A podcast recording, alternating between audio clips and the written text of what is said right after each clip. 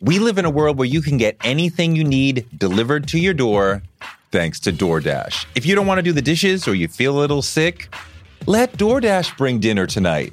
My family uses DoorDash all the time because it connects us to our favorite restaurants without us having to drive. Last night, we got some Indian food for my wife, some gumbo for me, and sushi for the kids, and everyone was happy, and we didn't have to do the dishes. The process of ordering was quick and easy, and I love DoorDash for real. So I was so happy to do this for them because I'm a customer, because I know DoorDash is your door to more. Must be over 21 to order alcohol. Alcohol available only in select markets. DoorDash, your door to more. Download the DoorDash app now to get almost anything delivered. Okay, ready? Think what you know, and it's about a time when you get yourself in we are.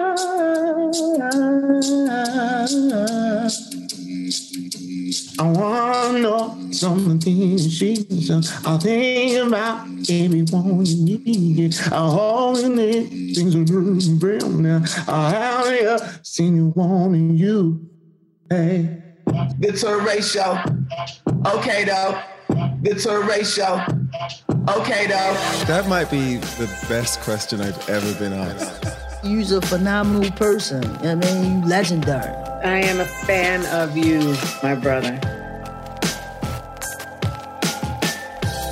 No, you can't call me Theo. but you used to get But, Theo. uh, You used to walk down the street and they would just Yeah, and I and I'd be like, no, my name is Malcolm. So so there's so there's this thing. There's been this thing like you know how I I don't like being associated with the Cosby Show, or I get an attitude if you call me Theo. And my thing was always, um, my name is Malcolm. I've, one, I've got a really cool name because my name is actually Malcolm Jamal. So I've got a cool name, but also Theo is not. Going, I'm going to be much more than Theo. So I'm not going to get caught up in that, and I don't want you to get caught up in that because Theo is not going to be the end all be all. Because for me, at 15, 16 years old, to think that this show would be the height of my career it's like I don't. That's not. So I don't want people to. Even back then when I was signing autographs, sign it, Theo, and I'm like, no, because I'm not going to just be Theo. I'm going to do other things. Malcolm Jamal Warner has been a star since the days of The Cosby Show. He was Theo Huxtable back then. Now he's a director, a father, an actor, a bass player who's got a new album out called Hiding in Plain View. And I guess you could say he's a bit of a renaissance man who's enjoying a long career and being somebody who a lot of people continue to look at as a role model. Let's get into it and we go real deep. It's my man Malcolm Jamal Warner on Toure Show.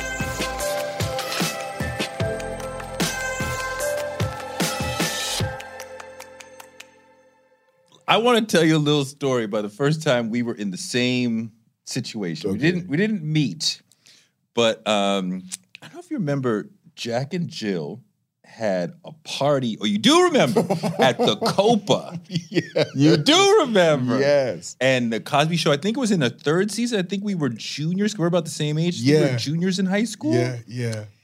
And Cosby Show was hot like fish grease. so you're like the most famous young black man in America, right? And you know, the party's popping, and you walk in, and the dance floor was like below the main area, right? So you had to take like four four steps down to get into the.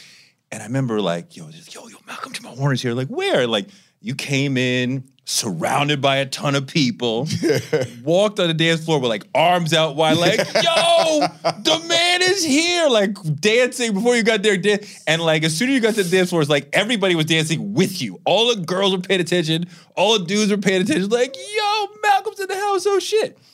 And I'm there, like, okay, cool, cool. Well, like, you know, because I rock with dude, because That's Theo was the man. You were Yeah, cool. But you know, it's like, okay, the party now belongs to him because he's the fucking man. And over in the other corner was Tempest Bledsoe, right? Like, oh wow.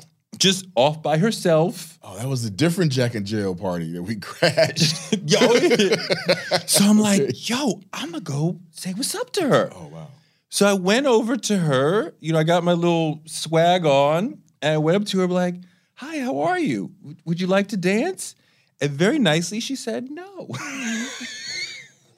and I'm like, "Wow!" Now I feel like super small because she dissed me, and he's over here like everybody cares about what he's doing. Oh wow. Like, okay, so this is how this is going down. All right, cool, cool.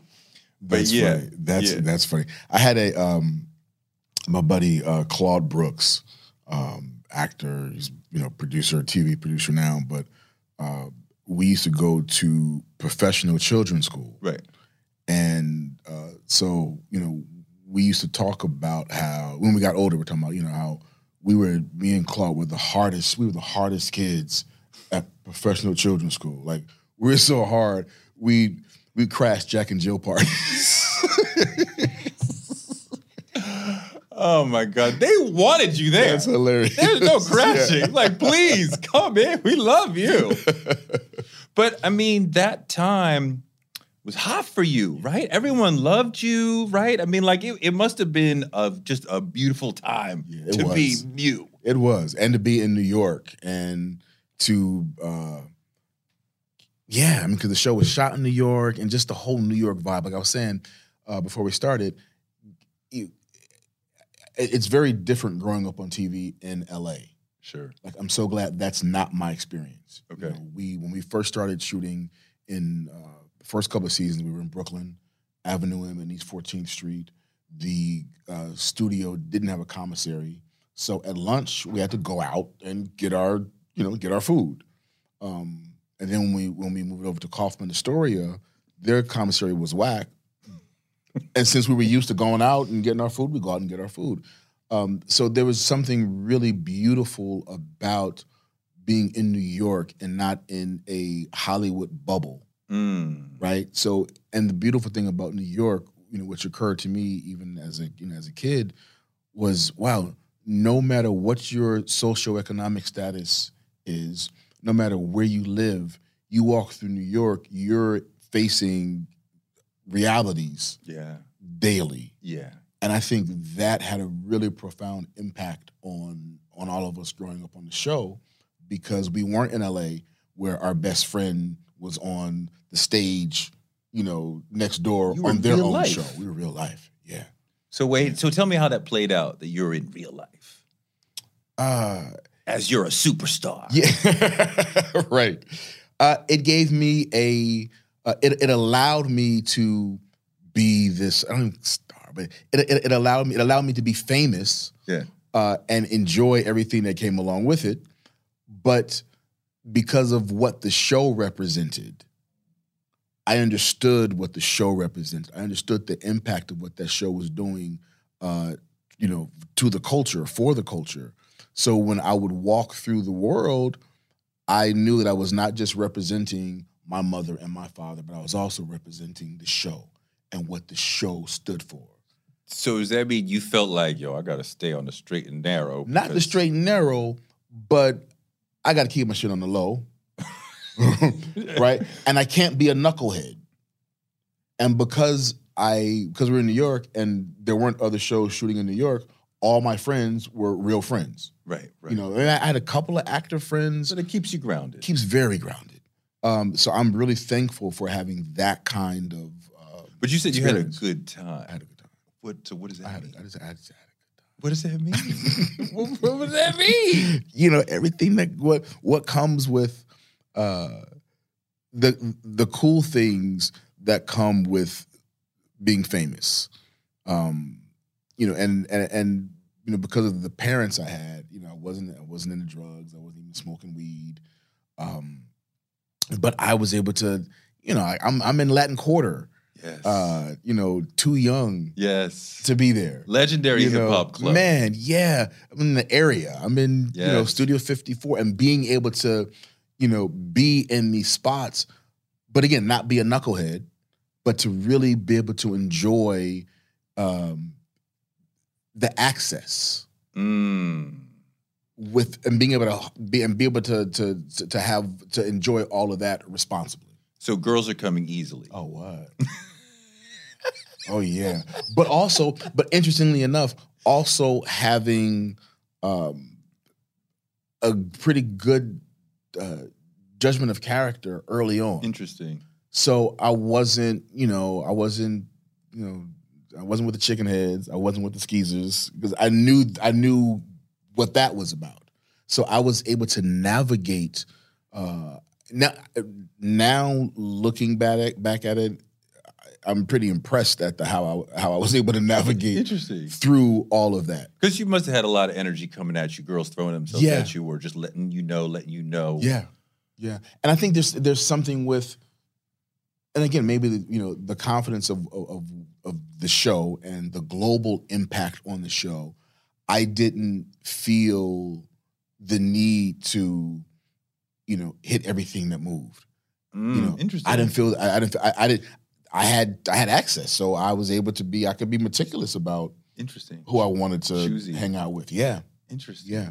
Interesting. Yeah. Because a lot of young men would not be choosy in that situation. That's why, as we talk about it now, and I look back, I'm like, wow, I'm impressed. I'm impressed at little old me. I'm like, I'm impressed. I'm like, I'm disappointed. I could have done so much more. what was I thinking? When, so when I saw when, when Entourage came out, right? Mhm. Um, one of my closest friends, uh, Chris Hines, he's one of my pre Cosby friends. We went to junior high school together in LA.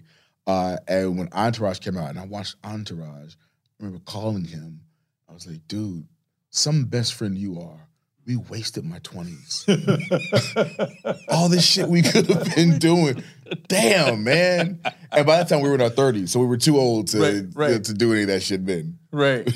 That's hysterical. Um, I want to talk about a couple moments from the show that just are unforgettable. I mean, like the Ray Charles Yeah. night and day is, I think, maybe the moment that most stands out Mm. to a lot of people because it's just such a beautiful moment. And it's kind of like that's the family that I wish that I lived in where we get together and do shit like that. that. Yeah. And um, it was just such a beautiful moment. Talk about that scene. I don't remember a whole lot about that scene, um, particularly because I remember being nervous because we know we had, we had to do this lip sync, and um, I remember just wanting to get it right. At least that's my relec- recollection of it now. Because as I'm talking and I'm thinking and I'm, I'm visualizing what that scene is, I was having a good time. Yeah. Uh, like this shit was was cool. So I, I'm not hundred percent sure.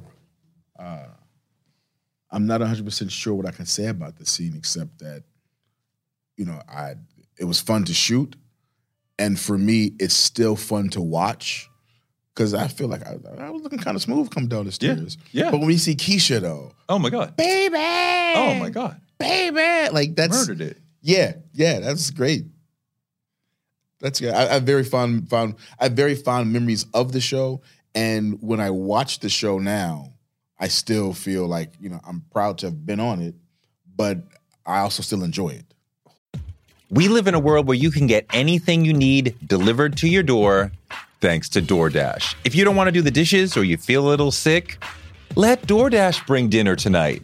My family uses DoorDash all the time because it connects us to our favorite restaurants without us having to drive. Last night, we got some Indian food for my wife, some gumbo for me, and sushi for the kids, and everyone was happy, and we didn't have to do the dishes. The process of ordering was quick and easy, and I love DoorDash for real. So I was so happy to do this for them because I'm a customer, because I know DoorDash is your door to more. Must be over 21 to order alcohol. Alcohol available only in select markets. DoorDash, your door to more. Download the DoorDash app now to get almost anything delivered. One of the people who helped inspire me to want to be in broadcasting is Oprah Winfrey. She's an inspiration for so many of us, but her daytime talk show was so incredible. And it told me that you could be black and authentic and real on TV. And that made me want to do it too. Black Stories, Black Truths is NPR's new collection that's a celebration of blackness. Each of NPR's Black voices are as direct, varied, distinct, and nuanced as the Black experience itself. In the Black Stories, Black Truths collection, you'll hear stories of joy, resilience, empowerment, and how to create world shifting things out of struggle. Every episode is a living account of what it means to be Black today, told from a unique Black perspective.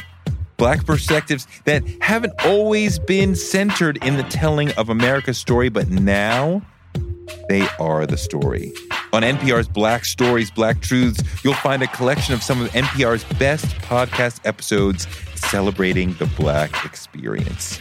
Hear a feed of episodes from across NPR's podcasts that center Black voices. Turn on NPR today and hear a range of voices as varied, as nuanced, and as Black as we are. Stories should never be about us without us. Listen now to Black Stories, Black Truths from NPR, wherever you get your podcasts. It seems to me from the outside that it was this great team. And if it was your episode or your scene, you did your thing. You know, uh, uh, Keshia would crush her scenes. You know, Tempest would get it. You know, Lisa Bonet. I mean, Lisa Bonet had. I was in love with her. Um, you know, but Phylicia would crush her scenes. Of course, you know, Cosby was murdering his scene. So, it was, did, did it feel like, yo, we're a team, and any of us can murder anything you put on that page? I don't know if it was that if it was that that conscious, um,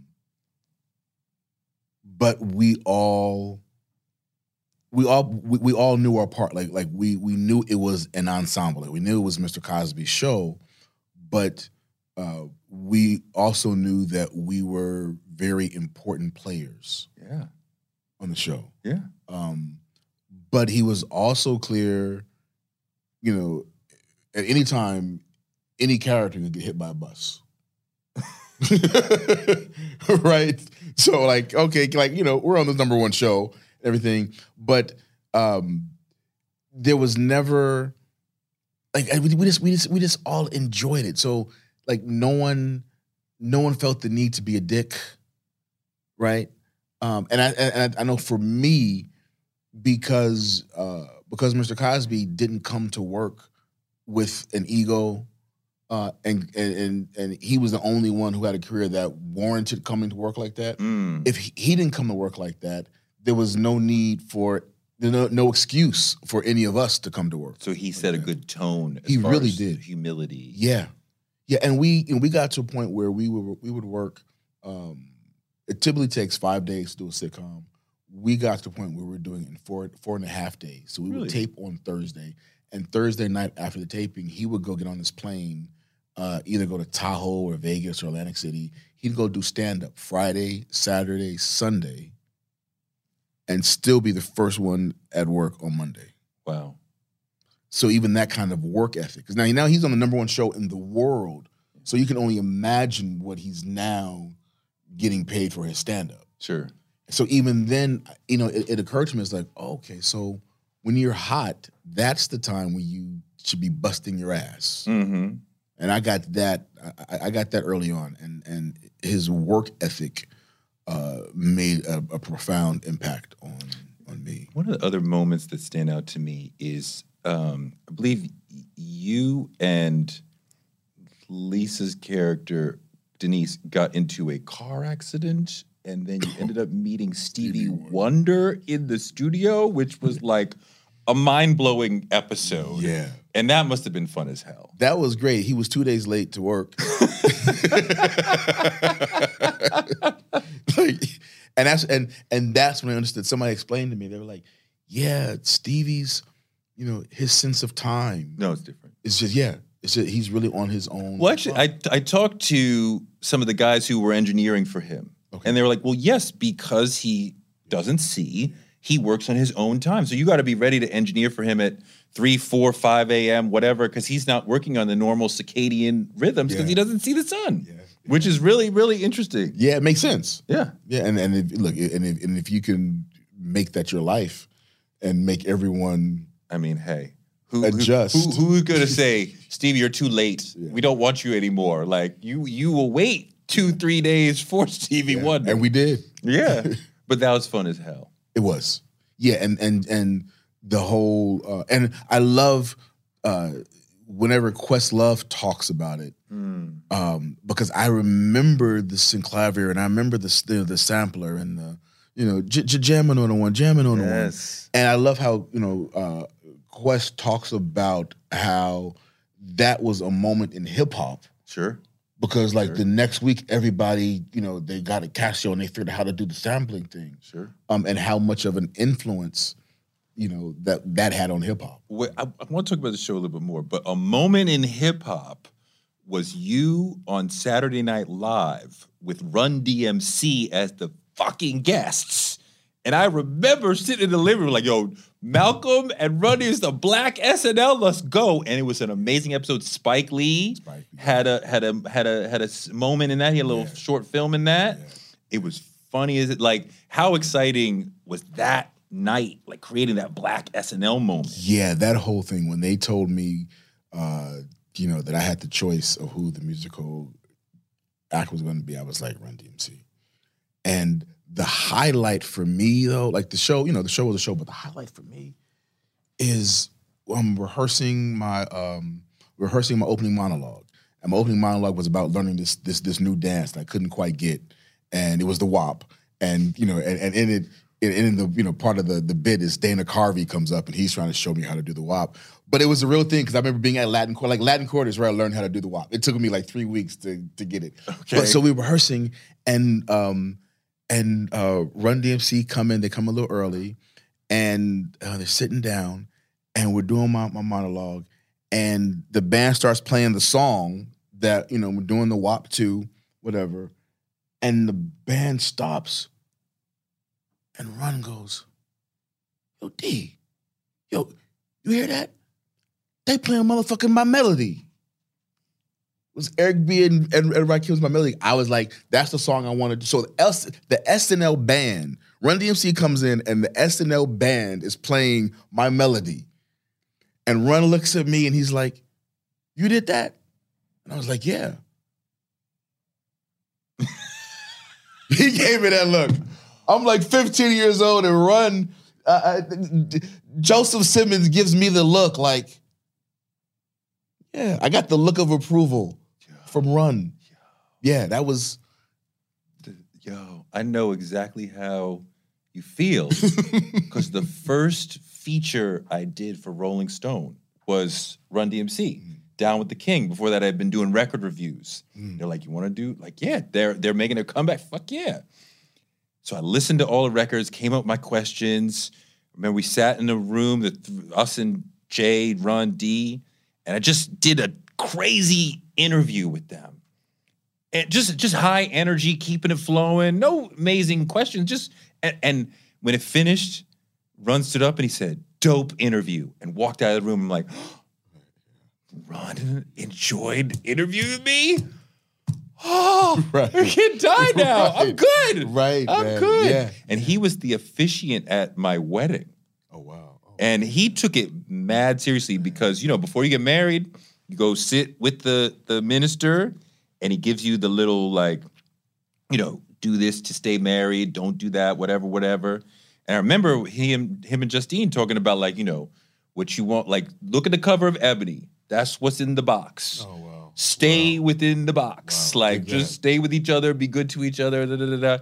It was um he was he took it very seriously and it was it was amazing. It was amazing. But to get I mean cuz we loved him from when we were little, right? Like 12, 13 they started blowing up when we were 12. Like, So to get him to be like, "Yo, good job." like what? Because you don't, you people, you can't understand how hot they were. There was no, it was no argument. Nobody didn't love Run DMC. Yeah. There was no controversy. Well, there, well, there were some white people who didn't. I'm not even talking You about them. But but it was funny, like when you think about it, that was the that was the time where Run DMC were hard. Yes. Oh yeah, They were considered Oh, yeah. hard. oh my god. Oh my god. We're we're nervous about them doing a show because oh who knows what happened. A gang element might show up. Oh my god. little did little did we all know. it's gonna get way worse than that. Man, man. You think about um, how the experience of doing Cosby has transformed your life. Yeah. yeah. It wasn't when I started acting, I was doing theater, and I was doing theater because my mother was always looking for for things for me to do. Uh, outside of just coming home from school and hanging out with my friends. So I was playing basketball, and one time, uh, one your basketball season was over. My mother's friend suggested, you know, this this acting workshop in in, in Centinela Park in Inglewood, California and I go and aud- I, di- I audition, I get in, and now I'm doing theater, and it's fun, right? Like it wasn't, it, I wasn't. My experience wasn't my parents grooming me to be an actor. Um, I was, you know, in in this community theater to keep my mother's foot out of my ass, you know, and then I ended up getting an, an agent because an agent came down to the theater and wanted to sign me. And even the, the first year she came down, my mom had gone back to school. She was in her last year of school, and uh, she basically said to the agent, "Look, I'm in school. I don't have time to take him around to auditions. You know, so thank you, but no thank you." Uh, the following year, I'm doing another play. Same agent, you know, comes down and comes back, and she's like, "Okay, you're done with school. I want to sign your son. You have no excuse. I want to sign your son." You must have been good if this agent was Yeah. checking for you. Yeah. What yeah. were you what were you doing that at that point people were like, yo, he's got something? I think it's you know, I'm not I'm not trying to be coy or, you know, when I say like like that the, the it Yeah.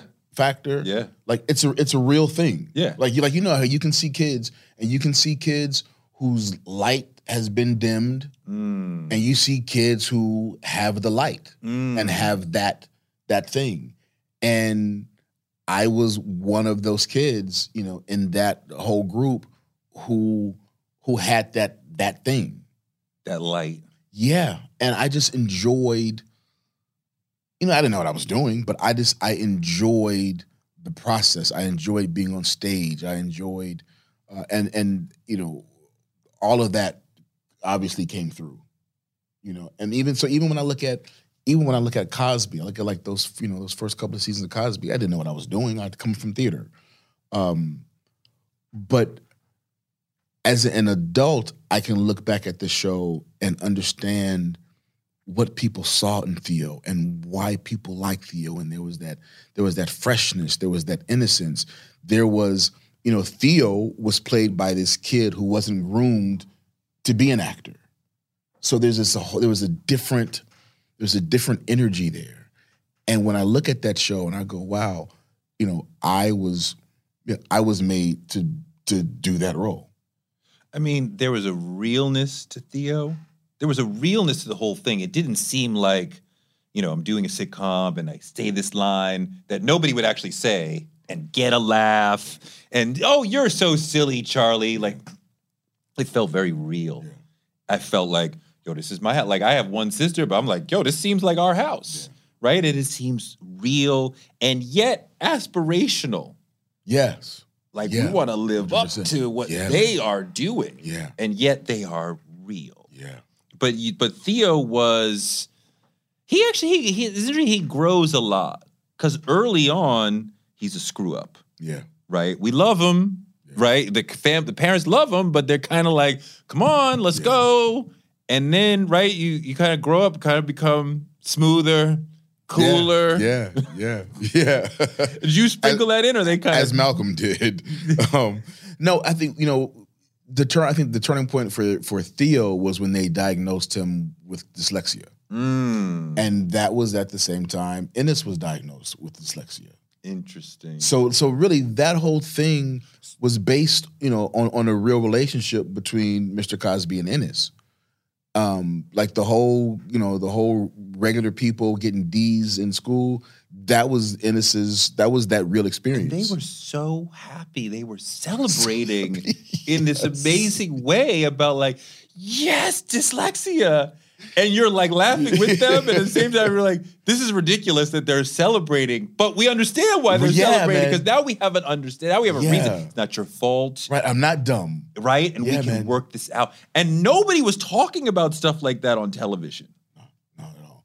People uh, will still tell me that it was because of your show Mm. that I found out that I had dyslexia. Deep. Yeah. Yeah. I mean, that show's influential in so many ways and on so many levels. Um, that I'm just, I'm just, I'm so proud of having been on that, on that show. Um, no, you can't call me Theo. But you used to get But, uh, Theo. You used yeah. to walk down the street and they would just say yeah, Theo. and I and I'd be like, no, my name is Malcolm. So so there's so there's this thing. There's been this thing like you know how I I don't like being associated with the Cosby Show, or I get an attitude if you call me Theo. And my thing was always, um, my name is Malcolm. I've one, I've got a really cool name because my name is actually Malcolm Jamal. So I've got a cool name, but also Theo is not going. I'm going to be w- much more than Theo. Mm. So I'm not going to get caught up in that. And I don't want you to get caught up in that because Theo is not going to be the end all be all for me. Because for me, at 15, 16 years old, to think that this show would be the height of No, my career was like, I don't, that's not what I want. So I don't want people to, well, even back then when I was signing autographs and people say, well, sign it, Theo. And I'm like, no, interesting. because I'm not going to just be Theo. I'm going to do other things. When you look back on it, because I know when I look back on things that I did and I'm like, oh, you made a mistake there. You should have done that better. Are you critical or are you just like, wow, look at that young man? Not anymore. I used to be critical. Yeah. But then I got to a point where I had finally become so far removed from the show that I got to the point where I was finally able to watch it and enjoy it as a viewer. And that was a, that was at the point where I was able to see, oh, now I see why people like Theo. Because during we were doing it, I remember feeling like this is corny. Theo's corny, um, and part of that had to do with going out in the world and being around haters and not understanding that they were haters because that wasn't a word then. But when people, you know, there were people who would be like, "Oh, you, you're you're America's favorite black white boy." Um, it's like those kind of comments.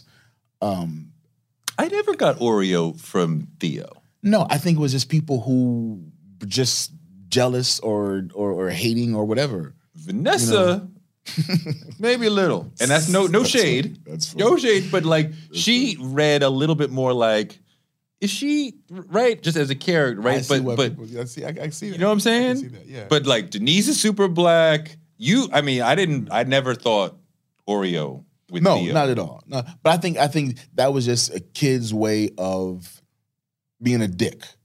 Sure. you know and for me you know even back then i was you know it was it's the thing that we all do like i talk about it on on, on my record right you can be around you know 10 people who love you and it's the one person over there who doesn't and that's the person we care about Oh well, that's a performer, You know. right? The one person who's not clapping, like, well, how, what, what did Which I do? one? Yeah. How can I get you to clap? What can it right now? Right, I I go to colleges and do a speech. There's one person who seems to me now. I'm doing a whole speech to you. Like, what can I do to win you over? Because I already got them, Uh, but like, we're like, I need everybody to love me. It can't be 99. 99 percent is a failure.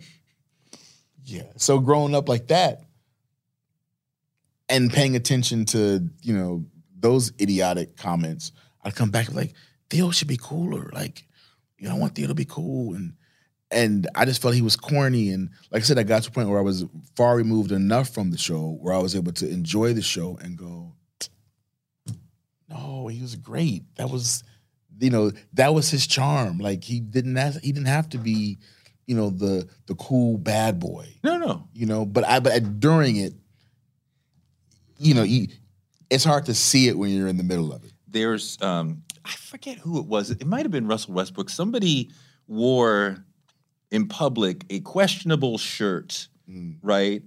And I posted it on Twitter, just the shirt. And I said, Gordon Gartrell. And I'm like, let's see what happens. And like everybody immediately, like, yes, yes, absolutely. We, I'm like, you don't need, I don't even need context. Just Yeah, say yeah. that. And like bam, everybody a certain age knowing. And, you know, I mean, anytime Lisa was on screen, I think that like my eyes weren't working straight because I'm like, oh my God, oh my God, oh my God. But I do remember that scene very well. And that whole that whole shirt Oh, moment man, was yeah. an epic scene. And you coming out like with the Yeah. arm like, what the fuck? Yeah. This shirt is so fucked up. It was amazing comedy. He's like, well, tuck it in. It's tucked into my socks. yeah, I remember that. yeah, yeah, that was that was it was a great experience. What did you what do you think you learned about the essence of comedy doing that show? Mr. Cosby was always about the truth. Go for the truth. Because if you go for the comedy, it looks like you're going for the comedy. Interesting. Yeah. Interesting. Um, and that's always had a, a, a profound impact upon me uh, in terms of my approach to comedy. Um, and it's probably why I was never, you know, farce comedies never really have never really done it for me. Mm. Uh, you know, back then or even now, because there's a it's, it's just a different level of comedy. Like no shade or anything, but I think because of the school I came from, where it was about, you know, let's go for the honesty because you're gonna find. Uh, you can find honesty in any. You can find comedy in any situation. Just go for the honesty. Mm. What do you love about acting?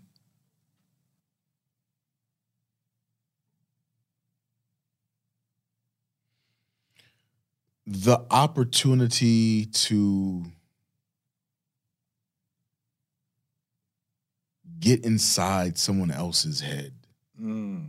To become somebody else. to be somebody else. So, but there's so I I enjoy that, uh, but there are also there are actors who are, you know, much better than me and much stronger than me, um, but a lot of those actors need to be other people okay.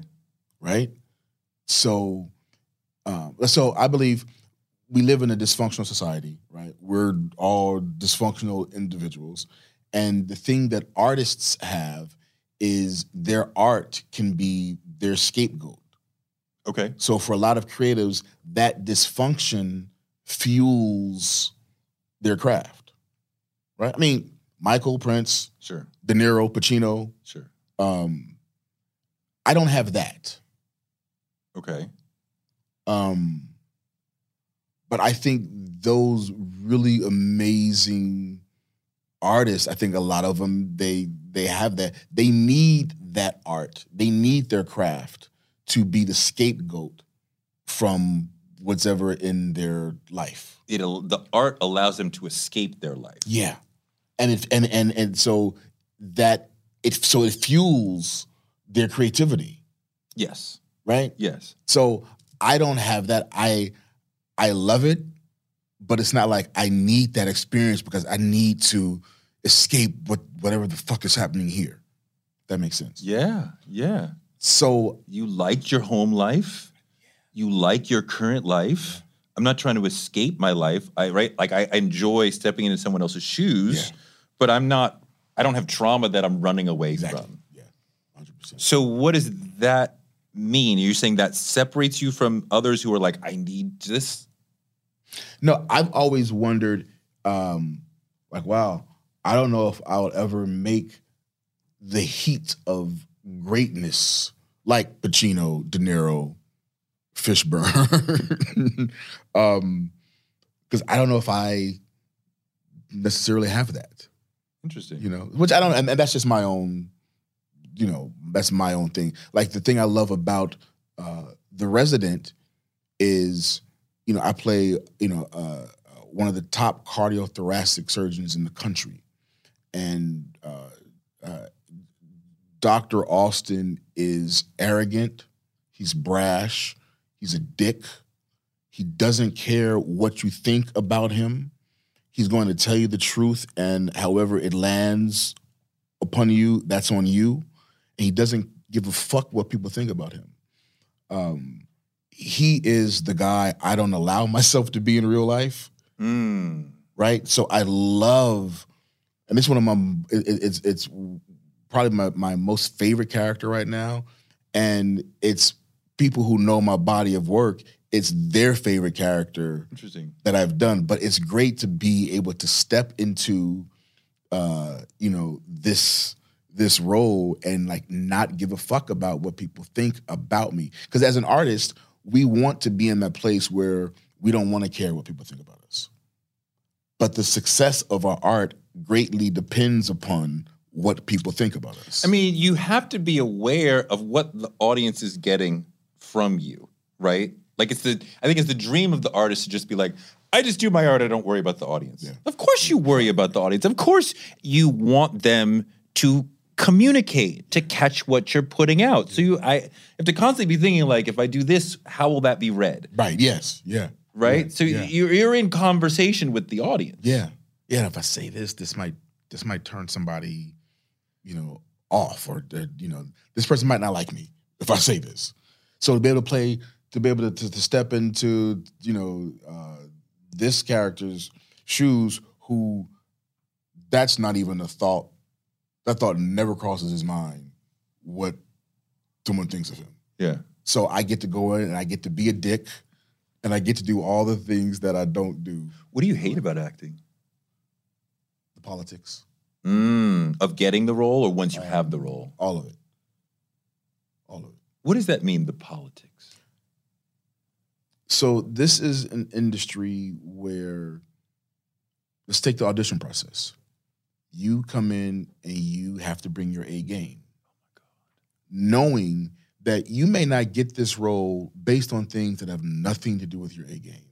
You might be too tall, might be too short, might be too dark, might be too light. They may decide they want to go Hispanic or they want to go woman. Or you may remind the casting director of their brother-in-law Mm. right? So you know that, but you still have to come in and bring your A game every single time. Mm-hmm. And you get your A game gets rejected day after day after day. As much as I have worked, uh, I work. I mean, I you know, I've I've been Done tons of fortunate. shows. Right. I uh, I've got a great track record. Right. Yeah. I, I'm I'm fortunate and blessed enough to work as much as I've worked my career. I probably have an 85 to 90 percent rejection rate. Yeah. Yeah, that's Right. that's and that's about normal for Yeah. for a, a strong working actor. Yeah. So daily, not daily, but you know, So you ninety percent of the time I go into an audition, bring my A game, and I don't get it. Not based on my A game. It's not a meritocracy. We're not looking for the best actor. You know, right? Theoretically, we are. You know, theoretically, Wait, but wait. If you but- if you if you audition or you tried out for the Lakers, we are looking for the, For the best, best, shooting yeah. guard we can get. yeah, If you try out for I don't know what Star Trek 17, right.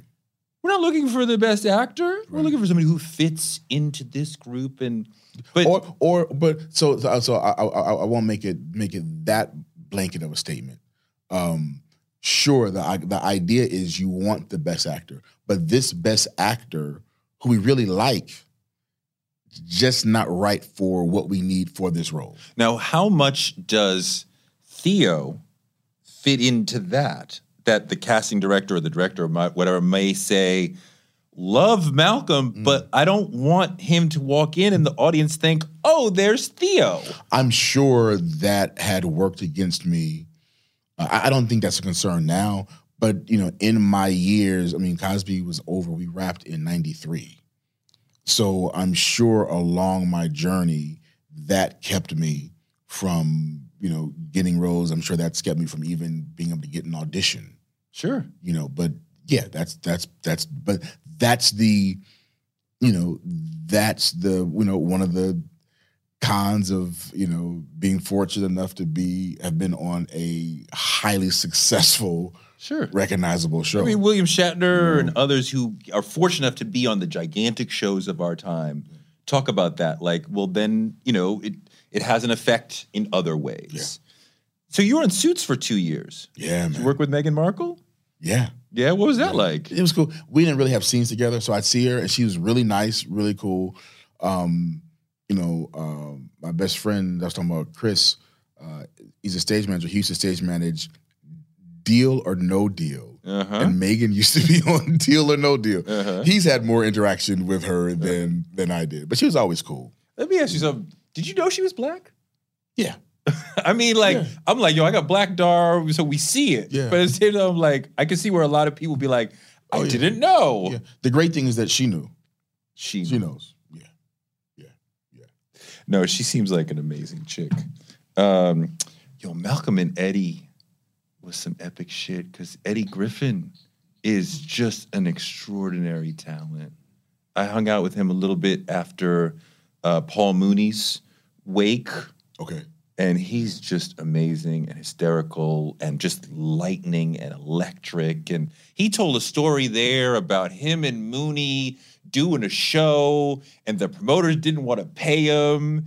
And he was like, You get the car. I'll go to the promoter and get the money from him and run out the back door. Blah, blah, blah. It was it was this amazing story. He's extraordinary. That's funny. Yeah, he's got, got a lot of good stories. I mean, like just working with him. I mean, it seems like just just turn the camera on and and shit's gonna happen. It'll be good. Yeah, yeah. We um it's funny. Uh we we hated each other. What? We did. When? when you were doing the show? During the show. what? Why Yeah. did you hate each other? We had uh we just we came from two different schools of comedy, okay. right? Um and you be actor stand up or or philosophical? uh, Bill Cosby, Richard Pryor. okay. Yep. Definitely. Right. Definitely. Um, and we just had different. You know, I I had come from you know eight years of working under Mr. Cosby's wing at NBC at you know uh, a, a- an environment where Mr. Cosby made sure everyone was uber aware of the images of black people that we're putting across the airwaves yeah. and I watched him from season one to season eight run that show. I watched him deal with writers. All of the stereotypical things that you never saw on that show was not because the writers were not writing them. The writers were writing them. Because you had white writers. Yeah, yeah, and we, every every now and then we have a you know black writer, But um, mostly. mostly white.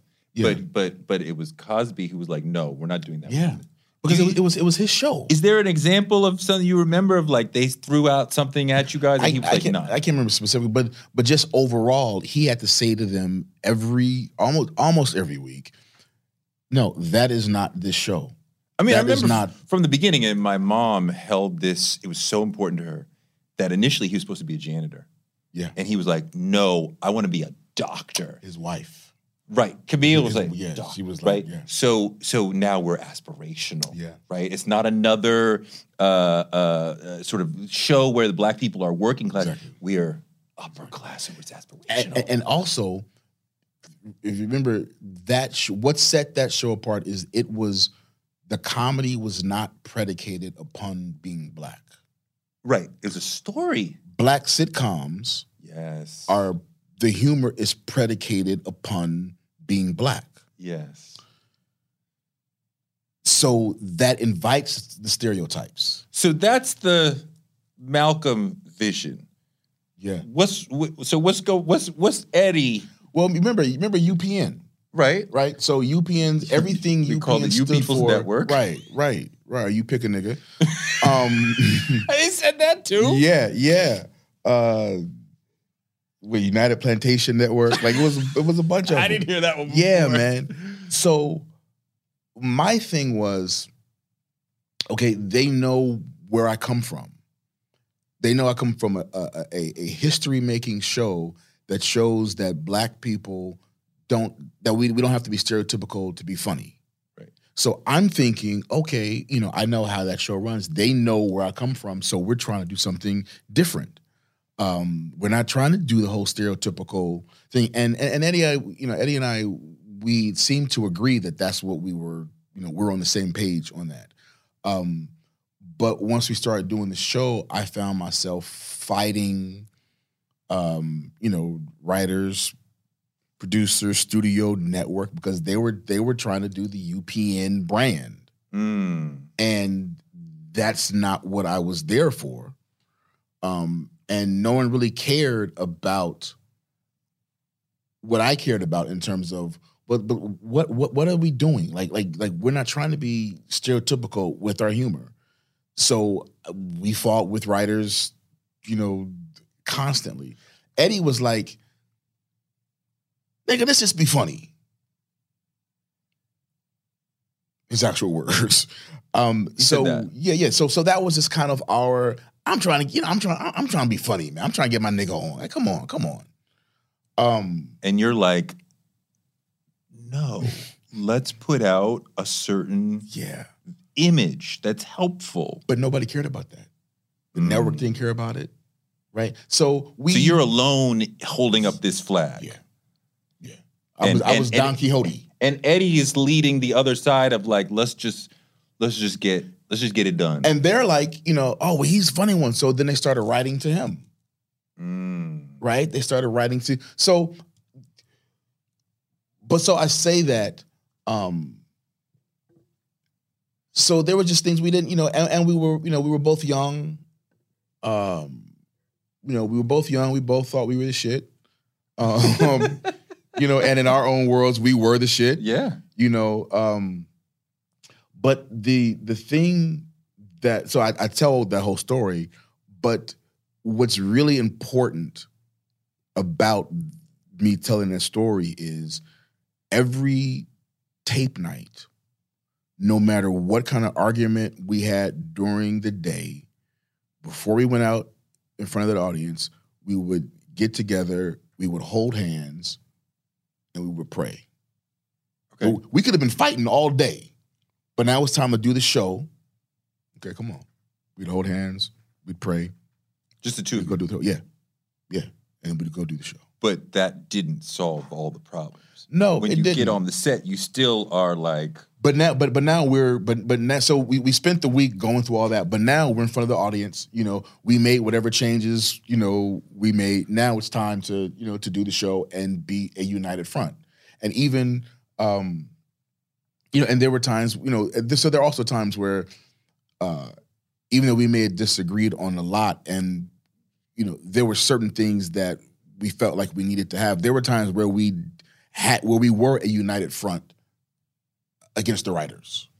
See, Like- it's interesting because I know I've done shows where I felt like my philosophy and vision is at odds with somebody else who is Yeah. here with me. Yeah. And you walk you can you can kumbaya before the thing, mm. but when it finishes and you're like, that is not exactly the way I think it should have gone. Mm-hmm. And so you walk away frustrated. Mm-hmm. And we've talked about this. So I can't keep telling you the same thing. Mm-hmm. And then especially if the ratings aren't Yeah. where you need them to be, and you're like, okay, the ship is slowly sinking, and this could be because you're not doing it right. Now you're like, well, you're fucking up my paycheck. So is that starting to come into it? Yeah, hundred. Yeah, hundred percent. Uh, the the and even when we were even though we were at odds, what we both understood is we get to hundred episodes, we're going to have a sweet ass syndication deal. So that was also part of it. We were like, hey, fuck how fuck however we feel about one another. Gotta make it We're going we're going to get this money. We're going to get this hundred episodes. Ultimately, they got they cut us at eighty eight because they were, you know, and, and Eddie was on his thing. So they were tired. They were tired of me fighting with the writers about their writing, and then they were tired of Eddie's shenanigans. which means What's what? Whatever. I mean, you know, just just you know, Eddie is a nut, and I mean that in uh, uh I imagine the brothers showing up late, the brothers showing all of that, whatever, all of that, all of that, all of it. and you're like, I'm on time, like, I'm- fuck, right, right. So that's a so it was a it was it was it was a it was a miserable experience Oh, no. and i have my version eddie has you know his version i'm sure he's told countless you know Have you Several different- me and eddie we're cool as fuck now now? But so you We're had cool. you had to come, you had a mountaintop We moment just- at some point. you know what you know social media is like you know there are a lot of fucked up things about social media but there are also a lot of good things about social media somehow me and eddie ended up you know we dm all the time Okay. and somehow you know we were you know and, and we're probably first DMing about on some just some bullshit, some surface shit, whatever. Yeah. And then after a while, we just like we got into like a a, a real like grown man back and forth, and we you know talked about you know sometimes you know during that time, and we both apologized for you know where we were because we you know we, like I said we were both young, we were both you know in our minds we were both the shit, you know, um, and so, I guess I could say Instagram DM reconciled Malcolm and Eddie. So, but you know, we're grown, we're grown men now, you know, Yeah. and we've had journeys and Well, you're not Um, tied to each other anymore, so yeah, it's a little easier. yeah, sure. So wait, sure. when you talk about getting to a hundred, are you still getting Cosby Show checks? Yeah, but but so but, but but but but so it's different. Um, a hundred episodes for syndication. Yeah. When you have uh back end, when you have part ownership of the show, that's when the syndication deals. You're getting a percentage of that syndication deals. Yeah. Um, and Eddie and I both had ownership. We had part ownership of the show, so we had back end. So that's those that syndication deal or those syndication deals that happened over and over, we would have gotten a whole lot of money. With Cosby, none of us had back end. Right. Well, one, you know, when we did our deals, we knew nothing about back end, and even if we had, we didn't have any leverage to negotiate back end. Right. So, so residuals are different from points. Right. Right. So yeah, they're you know our residuals now though, like I don't know, probably twelve years ago, I got a first season residual check for sixty four dollars for an episode. Twelve years ago. Yeah, so who knows what that is? Sixty-four for the whole first season. No, no, no, no. For for an episode. For one, for episode. dollars for one episode. For one episode, yeah. So at this point, so there was a time where you're talking eight years. So that lump sum of money that you would get from residuals uh, was some really nice padding. Didn't mean you, you didn't have to work for the rest of your life, but it was some it was nice padding. But the thing about residuals, what people may not know is every time an episode airs, you get a percentage of what your original paycheck was. Okay. And that show was, you know, is aired a million times. So every time it airs, the check. So that's the sixty-four dollar check for that episode. The next time that episode aired, the next check might have been would have been a percentage of that. Okay. So uh Little something. it's yeah, it's not it's not what people think it is. Like we, we Well, it's think nice about to have a check roll in for I didn't do anything today and I still got yeah, something. but then it gets to a point where mailing the check out costs more than what the check is. Yeah, no, I know. Well, God, Seinfeld did a whole thing on that, right? He had a whole bunch of what two dollar checks. He's like, my hand hurts. I'm signing these stupid, worthless checks. What the fuck? That's hilarious. But yeah, so me and Ed, me and Ed are cool. Um, yeah, that I mean that that was that was an experience. But that for me is what kicked off me playing bass. Mm. You know, because I was like, okay, I'm caring too much about this show. I need to I, I need to have something else uh, that that that I'm passionate about. Like and something I won't turn into a career because acting started out as a career, directing started out as a career. Um, I need to do something that I will not turn into a career. Why not? Why? Why? Why something that won't become a career? Um, because I think at the time I honestly at the time I didn't want to I felt like I needed a hobby. Okay. So if I could use bass as a hobby and go practice scales to a metronome in my dressing room to be my zen, then you know I'll never And it's just private. yeah It won't get wrecked by an industry. yeah yeah and I'll ne- I'll never record a CD. I'll never start a band. Why bass and not guitar? Because at the time, I thought bass would be easier. At the time, I thought. I can see it now. He's like, now that I'm in it. I thought, well, I mean, anything could be easy if you're not trying to be great at it. To be great at the bass or anything is hard. yeah. But so what I what I realized is I don't I don't I don't really know how to have a hobby. right? Because then the the the the the bass turned into I ended up starting a band, right? Then I started doing shows, but every time I was doing a show, I'd come out of pocket like two or three hundred dollars because once I paid the band, once I paid the videographer, once I had spent money on print and advertising, I was coming out of pocket two or three hundred dollars every gig. So I was like, I need to sell a CD after the gig to kind of make up for some of that. But I had no original music. We were doing covers, like we were doing uh, uh, "Love Rears Its Ugly Head" and "Equinox," Yes. like a blues tune. So I was like, I need some, I need original material.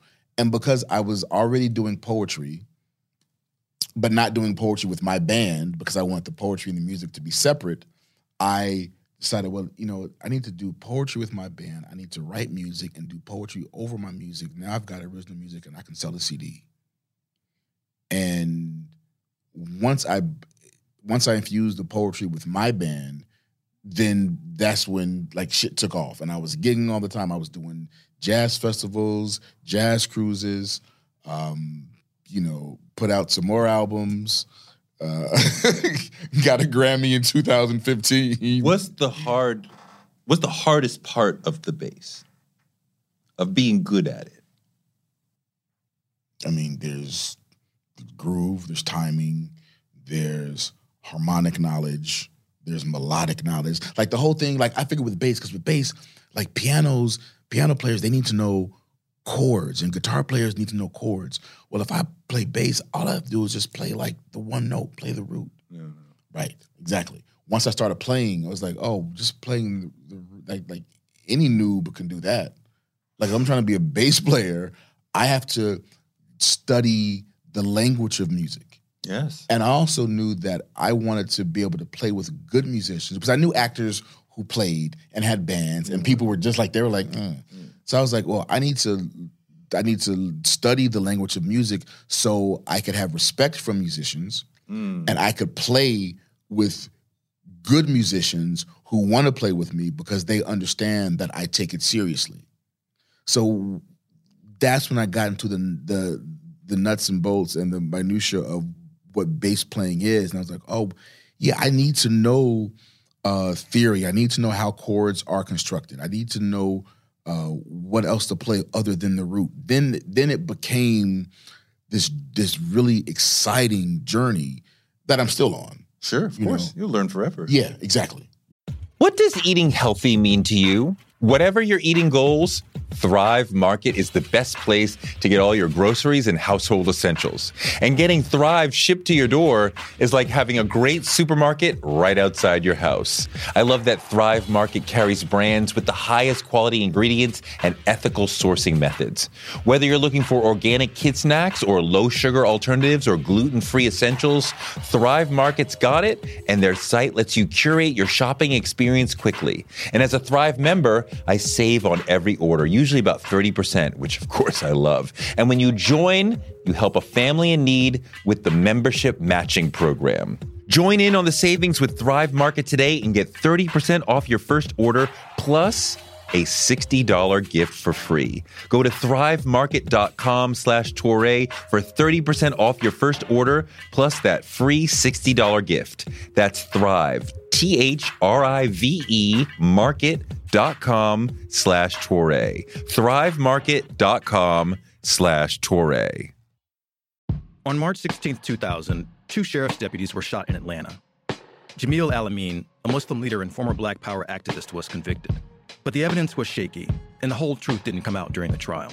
My name is Mosi Secret, and when I started investigating this case in my hometown, I uncovered a dark truth about America. From Tenderfoot TV, Campside Media, and iHeart Podcasts, Radical is available now.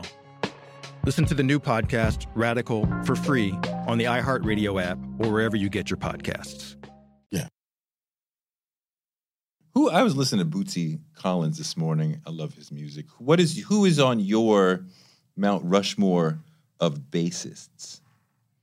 Uh, Larry Graham, Mm. Marcus Miller, Meshell Ndegeocello. Mm. Uh, and what's funny, when I was a kid, the first record I stole from my mother's record collection was Graham Central Station. Mm. When I was like 11, you know, I was the latchkey. You know, we were part of the latchkey Mhm. generation, latchkey Mhm, kid generation. Gen X, hell yeah. So my mom would be at work. I'd come home, and before I would do like my homework or chores, I'd put on the two records. I'd put on uh, the many facets of Roger, Uh-huh. Roger Troutman, Uh-huh. and Luther Vandross's "Never Too Much" album, and I would play that album, right?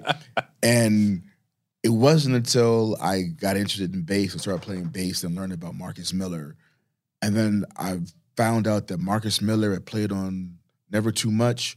Uh-huh. That, that whole album, Uh-huh. and then found out that Marcus Miller played on Tutu and played with Miles, and I've been listening to Marcus Miller my whole life, yeah. and had no idea that I would end up being a bass player. So I often say that ultimately bass chose me Sure. because that was the thing that I had gravitated You were to my whole already gravitating toward great bass Yeah. from the beginning. and had no idea that I would end up. I didn't start playing bass till Malcolm and Eddie, right? Okay. Okay. So I had no idea that you know uh, that I would end up playing the instruments. that, because a lot of times the bass is a little is it, it's subtle.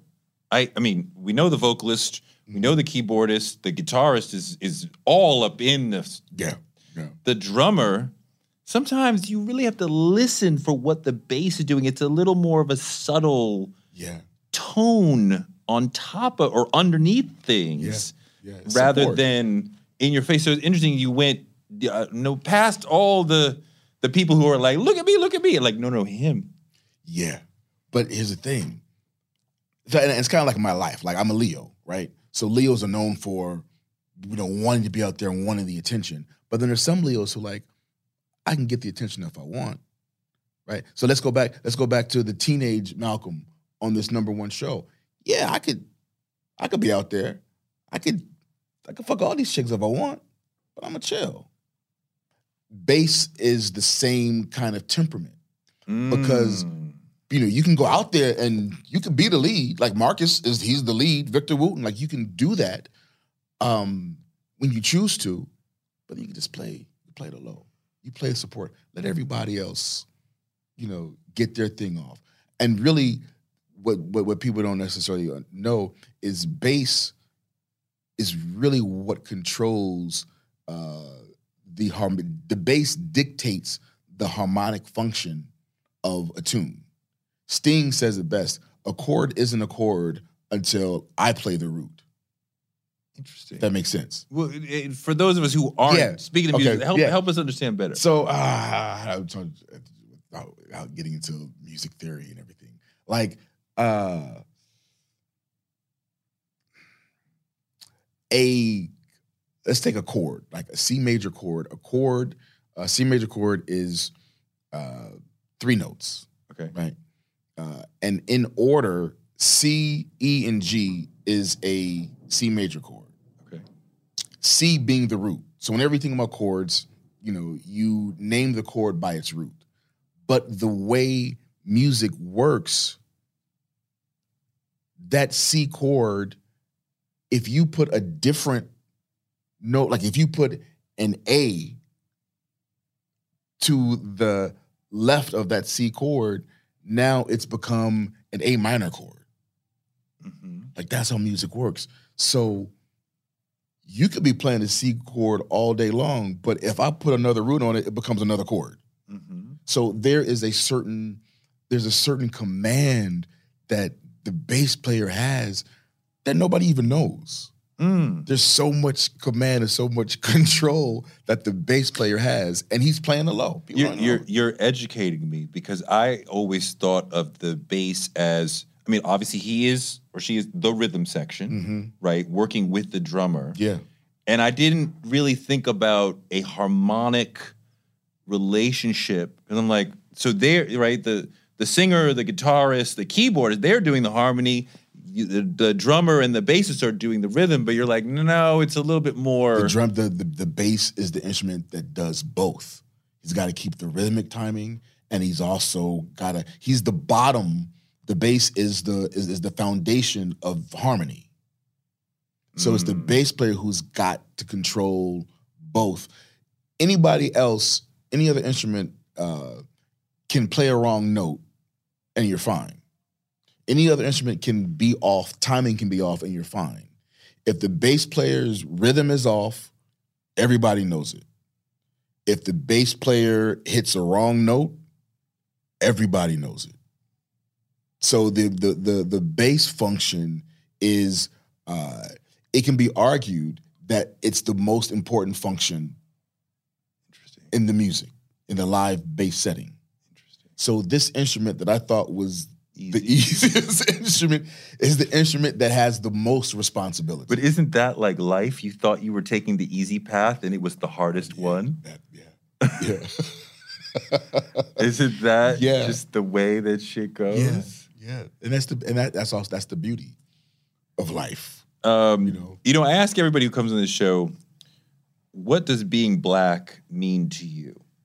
And it's interesting to address that question with you because if if if you do a montage of what people think about that, you would end up in that montage. If we go to the Black Smithsonian Museum in DC, like we're gonna see your face, right? So just curious, like what is it what does being black mean to you? Wow, that's an awesome question.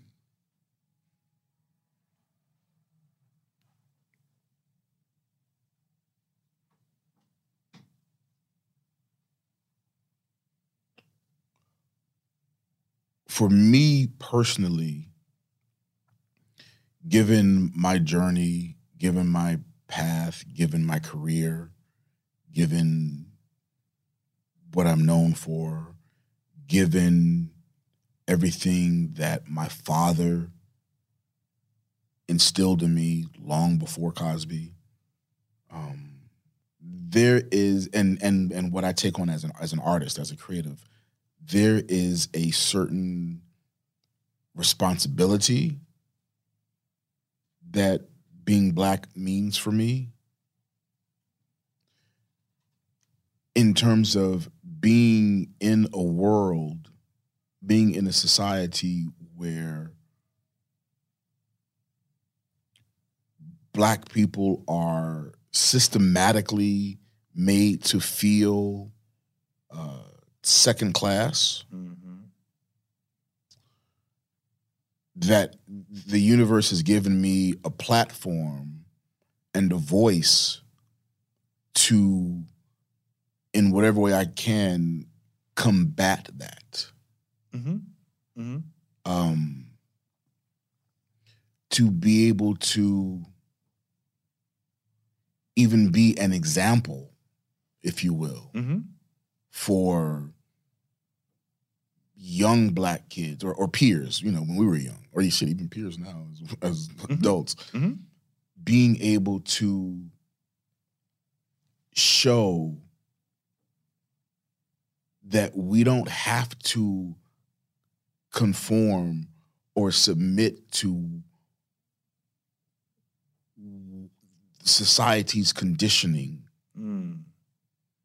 Um, there is a i mean so to me th- th- that's a responsibility that i feel greatly Mhm. like i mean my my dad set me up because he named me after malcolm x and ahmad jamal Mm-hmm.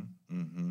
um, during my summer vacations as a kid, my dad would make he had this this stick book called Great American Negroes. Mm-hmm. And he Yeah, had these, you know, the chapters on. Richard Langston, Yeah. Mary McLeod. And he used to make me write these book reports during my summer vacation. And I hated it. Like, I'm trying to play. Fuck.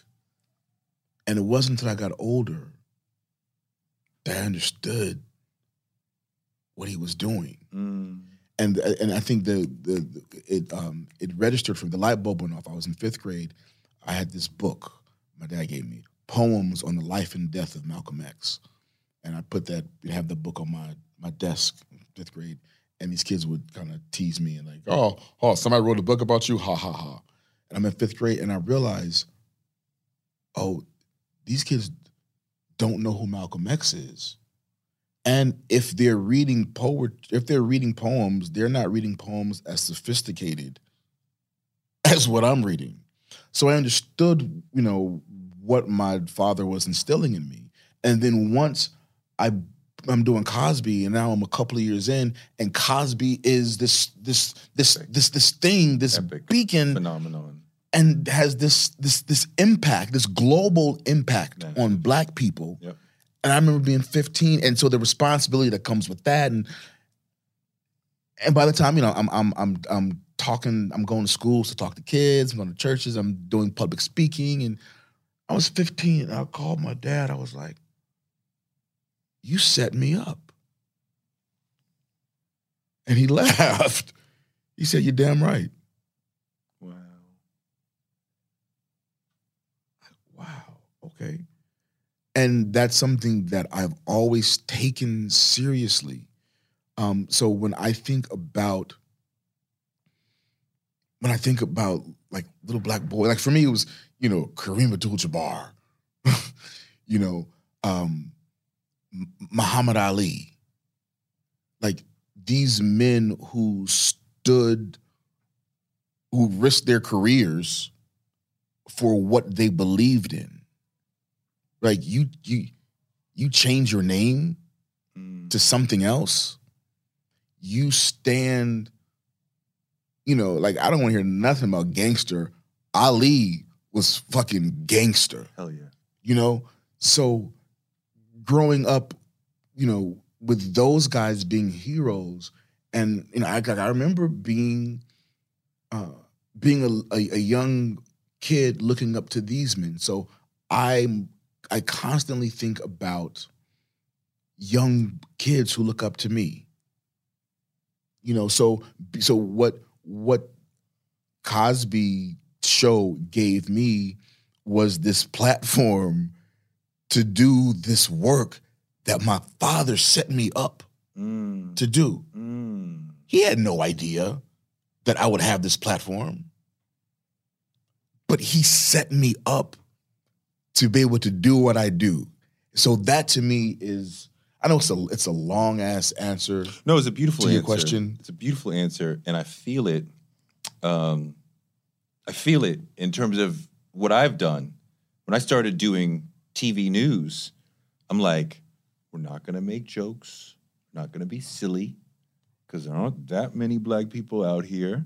So, like, be serious. And I get it. I get this a lot when I fly for some reason. The older generation is like, I see you, and something to the effect of, you're making us look good.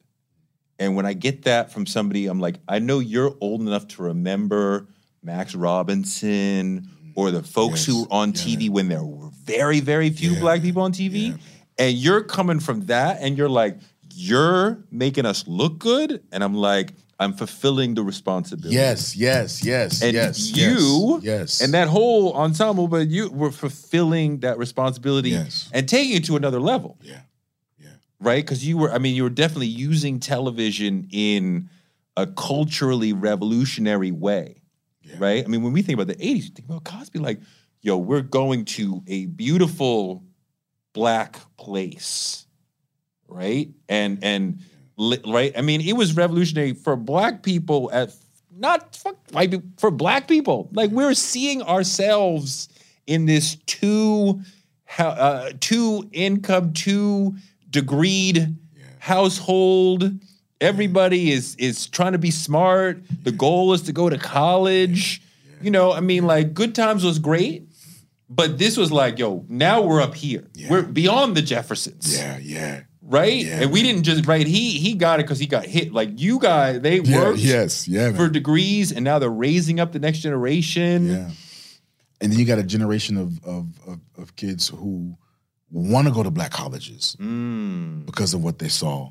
Like I like I, when my third album, uh, when I put my third album out, 2015, I could not get any press. I could not book any press on my record unless I uh, agreed to answer at least one question about Bill Cosby. Mm-hmm, mm-hmm, mm-hmm. So I was like, okay, I, I- I know how to work, you know, work around that. So I did an interview for AP We spent 25 minutes talking about my career, music. It was it was a wonderful interview. And then the very last question, the woman said, "Do you think this Cosby controversy has tarnished the legacy of the Cosby Show?" Mm. And I said, "Well, of course it has, because now now they've taken it off the air. Before, when we would you know have uh, stereotypical images out there, we always had the Cosby Show to hold juxtaposed to that. But now that now we don't have that. The next day, and that's AP, right? So the next day, every headline was Malcolm Jamal Warner says the Cosby legacy has been tarnished. Right, but that's what everybody that's what everybody went with. I was like, and then I saw Keshia on TV. She did, you know, I don't know what talk show it was, and she, somebody asked her a similar question, and she said, "No, the legacy of that show can never be tarnished." She said because so many kids went to black colleges because of that school, because of that show. So many people, you know, you know, black kids grew up to have loving families because of that show. She was like, the impact of that show uh, can never be tarnished. Can we watch it the same way that we used to? Some some people can, some people can't watch it at all. I understand. Like I watch with my daughter, and I understand why people, you know, can't watch it.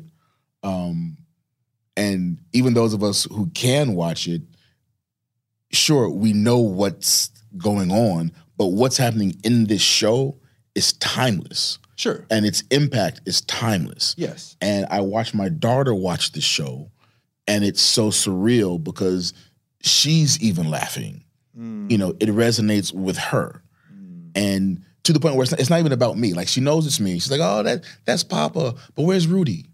Of course. You know, she wants to see Olivia, and for and for a while, she she used to think the show was called Rudy's Family. Of course. So the the the impact of the show itself um, is timeless.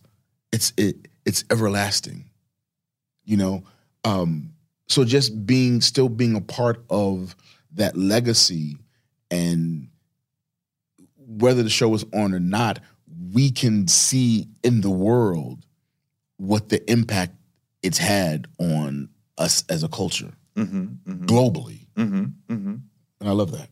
Yeah, no, I mean it it sits in my soul. I know it sits in my mother's soul um, as a beautiful reflection of who we are and who we could be. Um, and you talk about black colleges, and yeah, but you went to NYU, or Theo went to NYU, Yeah.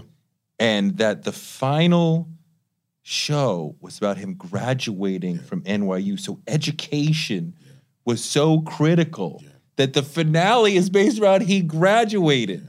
He started from he can't Getting get good yeah. grades. Right, we learn he's got this, and now he's graduating from. Because this is the epic moment in all of our lives. Um, that was a beautiful, um, and different world meant a lot to me too. Because I was applying to college or thinking. I I think either I was thinking about it or I was applying when it started airing. So seeing a vision of college Mm. Yeah, man. yeah, yeah. that was fun and fun, Yeah. it was like, okay, let's do this. What's up? like like uh, education became cool.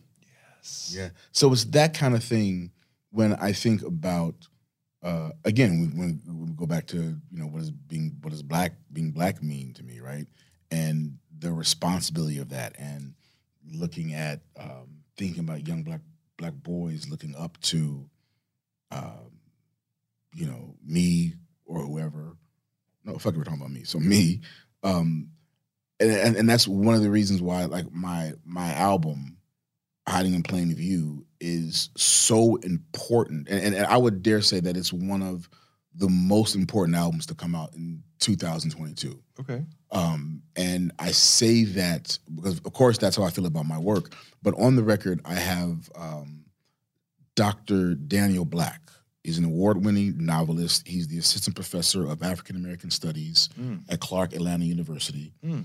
and the album so i have him all throughout the album He's just dropping knowledge, you know, have interspersed through the whole album.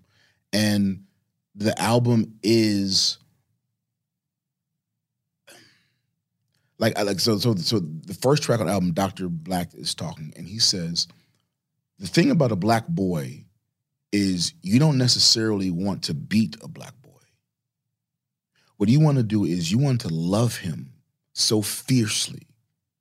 You want to love him so divinely that your disappointment will kill him.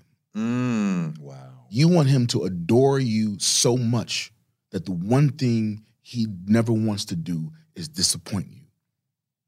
That's how the album starts out. Right? So there are there's so much about this album. Like this album became it it it it was more black as fuck as I had expected and as, as I set out to do. But it but it's all it, you know, it, it's me. I'm I'm I'm I'm being me. I'm Is that how you parent? That idea? Yeah. Yeah, yeah. Yeah. Yeah. Because you know, I we all came up from a generation where I got beat. yeah, You got beat. Yeah. but you know, I got spanked a bunch of I, times. I I I know more than my parents knew yes. as parents. And Dr. Poussaint, Alvin Poussaint, Mm. who was part of the Cosby Yeah. Show family, was critical in spreading that information of like, this is why we shouldn't use corporal Yeah. punishment. Yeah.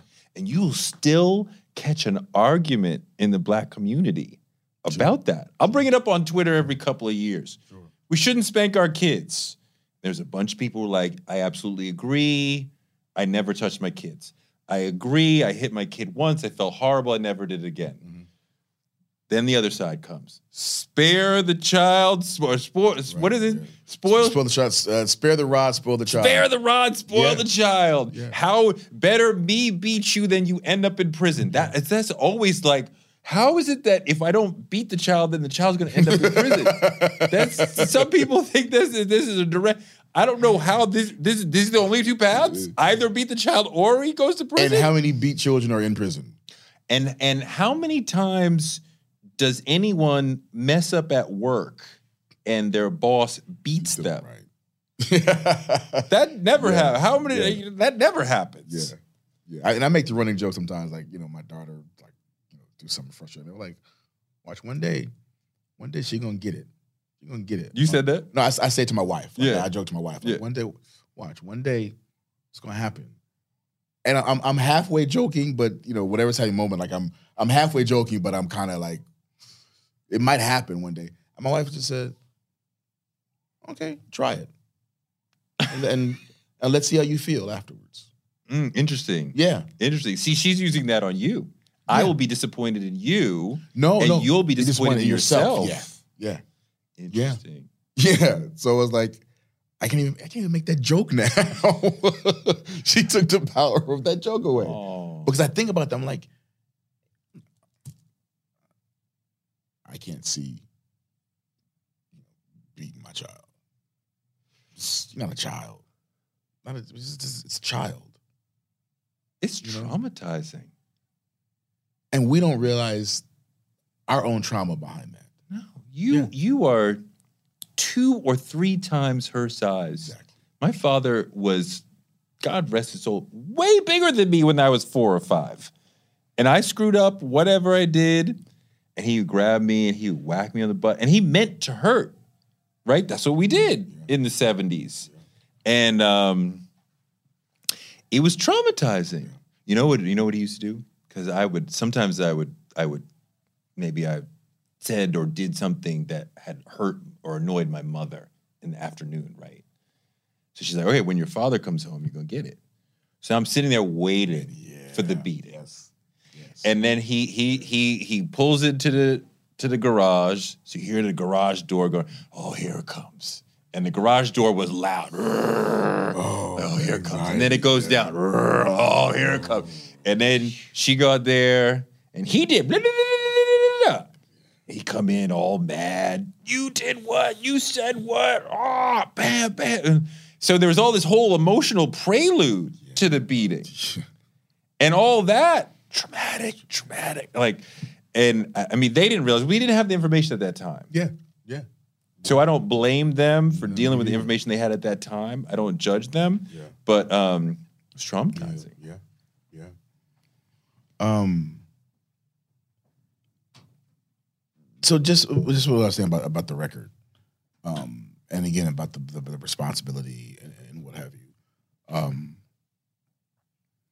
and I think the importance of this this record, like like this record, has an opportunity for us to uh, re-examine our approach to raising black boys Mm. which will have an impact on how black boys relate to each other and how they relate to black girls. Of course. Which then has an impact on how black men relate to each other and black women. And there's this self-healing that uh, that the album that, that I, that I really explore on the album. And I tell people that this album, Hiding in Plain View, is for us. I say us. I say it's for black boys, it's for black men, it's for black people, it's for non-black people who have the foresight enough to see that our self-healing is an invitation for them to explore their own necessary healing. Mm. Like it's a like that's how that's how seriously I take the responsibility of being an artist and like I said, you know, doing the work that my father Started. yeah, What's the title mean? Hiding in plain view. it's and there's so there's there's a poem on the album that's the title track hiding in plain view and it's about vulnerability and how we all will hide parts of us that we think someone might not like Mm. so we all do this dance where we all wear these masks, right? To mask these certain parts that we don't think people they might not like. And it says, you know, vulnerability can be a scary thing even when you're on the mend. Mm. Black boys boast bravado not to seem broken, and often so do black men. Absolutely. You know? Absolutely. Absolutely. God, you know, Brené Brown said something about vulnerability that blew my mind that you have to be strong to be vulnerable. And I had never really realized that. I was like, vulnerability means you're showing weakness. Yes, but you have to be strong enough to be willing yes. to show the weakness. And I think a lot of times we get so beat upon by society that we're like, well, I'm not showing weakness. I only show strength. Right? And, and to the point, one of the things Dr. Black talks about on this album is how vulnerability is what's missing in the black father son relationship. Mm, oh, right? Because we're still we're still in survival mode. So it's like in survival mode, there's no room for vulnerability because we have to focus on these things here. So we walk through life not wanting to be vulnerable. We again we walk through life with this bravado because we feel like you know showing vulnerability is is is, is weak. It's so I really feel like like like you know this this this, this album invites another way of looking at how we uh you know how like I said how we how we raise black boys. He does this whole thing about hip hop um where he he proposes that hip hop is a cry from wounded youth interesting. boys who have been abandoned by black fathers and black men. And though the messages don't come out in, you know, fuck you, dad, fuck you, dad, but there's this unexpressed rage. Oh, that's all throughout hip hop. Yeah. Oh, hell yeah. Yeah. And oftentimes these black boys don't even know what they're enraged about. Mm. It's a real, it, it's a, it's, it's a, I think it's an important listen.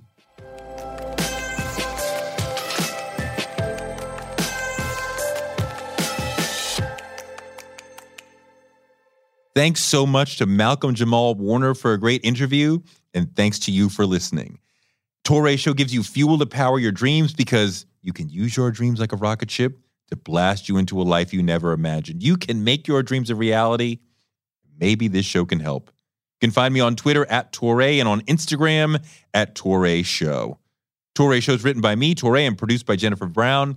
Our editor is Ryan Woodhall. Our photographers are Chuck Marcus and Shanta Covington and Nick Karp. Our booker is Claudia Jean, and we're distributed by DCP Entertainment. And we will be back on Wednesday with more amazing guests because the man can't shut us down.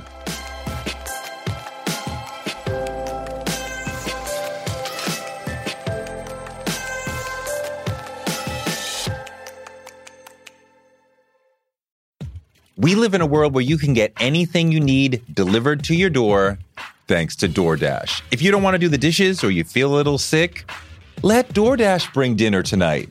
My family uses DoorDash all the time because it connects us to our favorite restaurants without us having to drive. Last night, we got some Indian food for my wife, some gumbo for me, and sushi for the kids, and everyone was happy, and we didn't have to do the dishes. The process of ordering was quick and easy, and I love DoorDash for real. So I was so happy to do this for them because I'm a customer, because I know DoorDash is your door to more. Must be over 21 to order alcohol. Alcohol available only in select markets. DoorDash, your door to more. Download the DoorDash app now to get almost anything delivered.